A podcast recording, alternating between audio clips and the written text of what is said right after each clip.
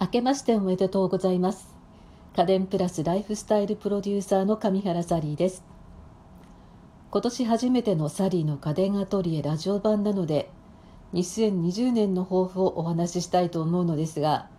その前に家電アトリエについて少しお話しさせてください。実は家電アトリエを構えてから来月で5周年になります。最初の1年は表参道駅から徒歩5分ほどの小さな一室でしたが当時神戸に単身赴任中だった夫も応援してくれて物件探しに奔走し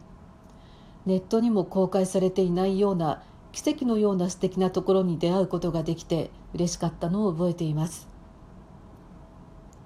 自分が気に入っている家電に囲まれて仕事をする場所が欲しい。取材に来てくださる方にも実際に家電を見せながら紹介したり説明したりしたい。そうすればもっと伝わるはずだからそう思ってこの家電アトリエを思いついたわけなんですがテレビのお仕事でも紹介カットなどを撮影できる場所があるのはとても便利なんですよね。それまでは銀座のシェアオフィスを借りていたので自分だけのアトリエを構えられるなんて夢のようだと思いました。でもね1年経たないうちに場所はとても便利だけれども狭すぎる。そんなふうに思ってしまって次の物件探しをすることにしました。3年契約だったのですから敷金礼金だってもったいないのだけれども思い立ったが吉日。常に前へ前へと猛ダッシュで走り続けるのが私の性格なんですよね。もしも見つからなかったら諦めようと思ったんだけれども予想外の広尾という場所に広さも駅から徒歩34分という近さも理想的な物件が見つかったんです。地方にお住まいの方には広尾と聞いてもよくわからないかもしれませんが地下鉄日比谷線の広尾駅の隣が恵比寿。反対方面の駅が六本木になります。精神女子大学など学校も多く各国の大使館も多くて外国人が多い町なのにお風呂屋さんがあったり昔ながらの魚屋さんがあったりする商店街があったりとても居心地のいいほっとできる町です。そんな疲労にアトリエを移してからすでに4年も経ってしまって郵便局の方々とも佐川急便の配達の方ともすっかり顔なじみになりました。でねようやく今年の抱負です。このせっかくのアトリエをもっと活用するためにアトリエランチをテーマに積極的に発信していこうと思います。これまでは忙しさを言い訳にランチはコンビニ弁当かファーストフードのランチメニュー。さもなければ移動が多すぎて食べられずということの繰り返し。でも食べたもので体はできているんですよね。だからもっと食を大切にしてはしなくちゃいけないっていうふうに今更ながら反省しました。昨年の12月の後半から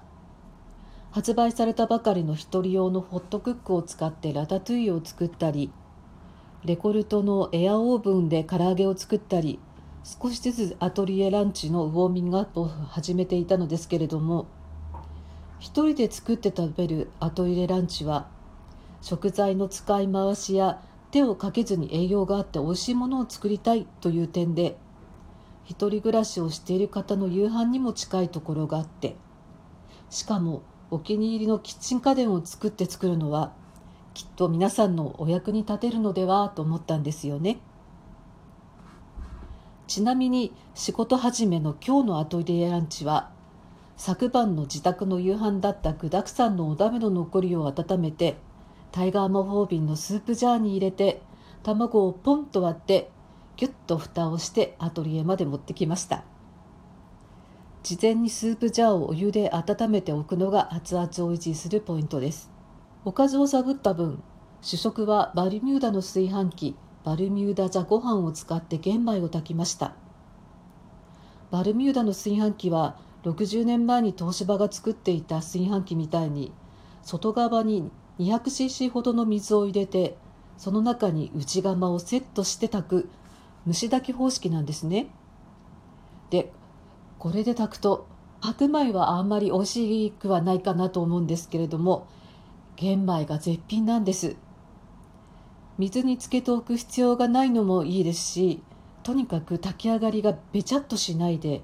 適度なもっちりさのある噛み応えのあるすごく美味しい玄米になるんですね。今日は白ごまにお醤油の味付けがされている醤油ごまふりかけみたいなんですけどこれをかけていただきました。で家から持ってきたスープジャーに入れたお鍋の残りは卵がちょうど半熟になって七味をかけるととっても美味しかったです。アトリエランチについては今後インスタやツイッターなどで発信していきますのでチェックしてみてくださいね。さて今日はこれでおしまいです。次回もお楽しみに。お聴きくださってありがとうございました。